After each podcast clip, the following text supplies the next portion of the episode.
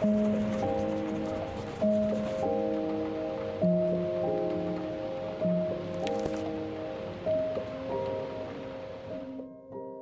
ma Boh trestá? Boh ťa potrestá, hromžila na mňa moja babička, keď som mu neposlúchal. Vtedy to zabralo. Neskôr som však z tohto obrazu Boha sudcu našťastie vyrástol.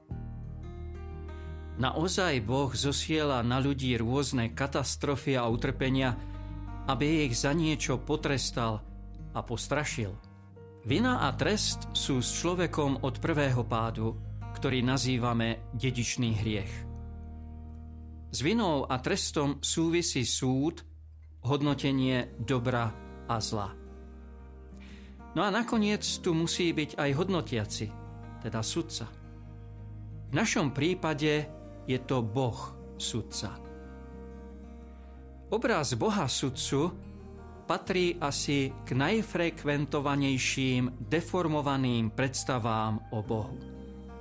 Tento obraz má svoju historickú genézu, prejavujúcu sa v istom teologickom, ale aj umeleckom spracovaní. Roztrpčený Boh hľadá každú chybu, ktorú by potrestal, pričom sa veľmi nezaujíma a nepýta na motívy a dôvody. Zvlášť je táto predstava dominujúca v starozákonnej tradícii, ale častejšie v jej interpretácii. Nový zákon prichádza s radikálne odlišným obrazom, ale jej napriek tomu z času na čas bol v istých obdobiach pred obrazom dobrého pastiera dominantnejší obraz Krista s mečom a mocou, ktorý príde súdiť zem. Obraz Boha sudcu má svoje korene v náboženskej socializácii. Pre mnohých, ktorí sa s takýmto obrazom trápia, je vyjadrením skúsenosti s prežívaním otca alebo matky alebo inej dôležitej autority.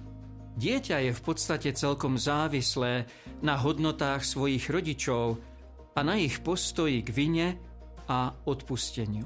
Ak prevažuje prehnaná prísnosť, môžu sa vyskytnúť pocity úzkosti, ktoré ho vedú k strachu, neistote a neschopnosti stáť na vlastných nohách.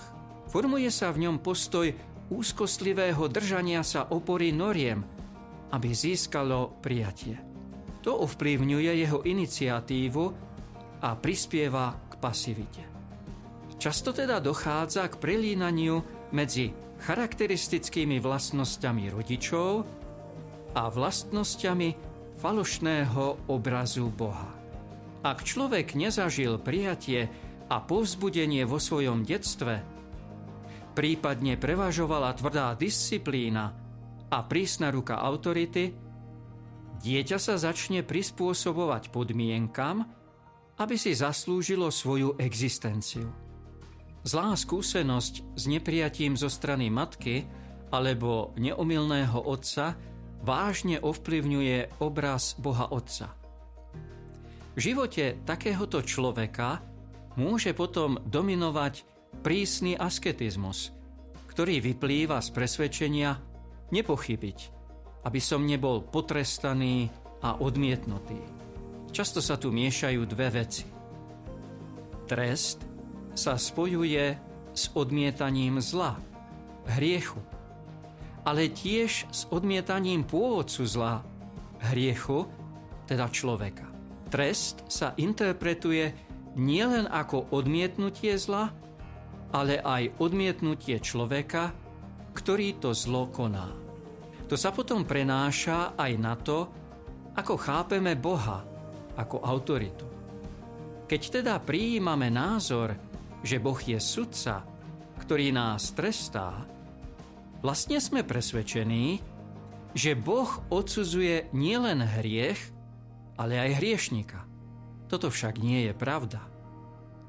Boh hriech odsudzuje, ale hriešníka miluje, aby sa mohol polepšiť. Boh Otec vytrestal za hriechy ľudí radšej svojho syna Ježiša – aby to nemusel robiť na ľuďoch, ktorých veľmi miluje. Preto sme všetci pozvaní, aby sme si napravili, uzdravili deformovanú predstavu o Bohu. Modlíme sa a vzdelávajme sa, aby sme prijali Boha takého, aký skutočne je. Boh Otec, ktorý miluje ako matka. Robme všetko preto, aby sme sa zbavili falošných predstáv o Bohu, ktoré zbytočne ničia náš vzťah k Bohu i k blížnym.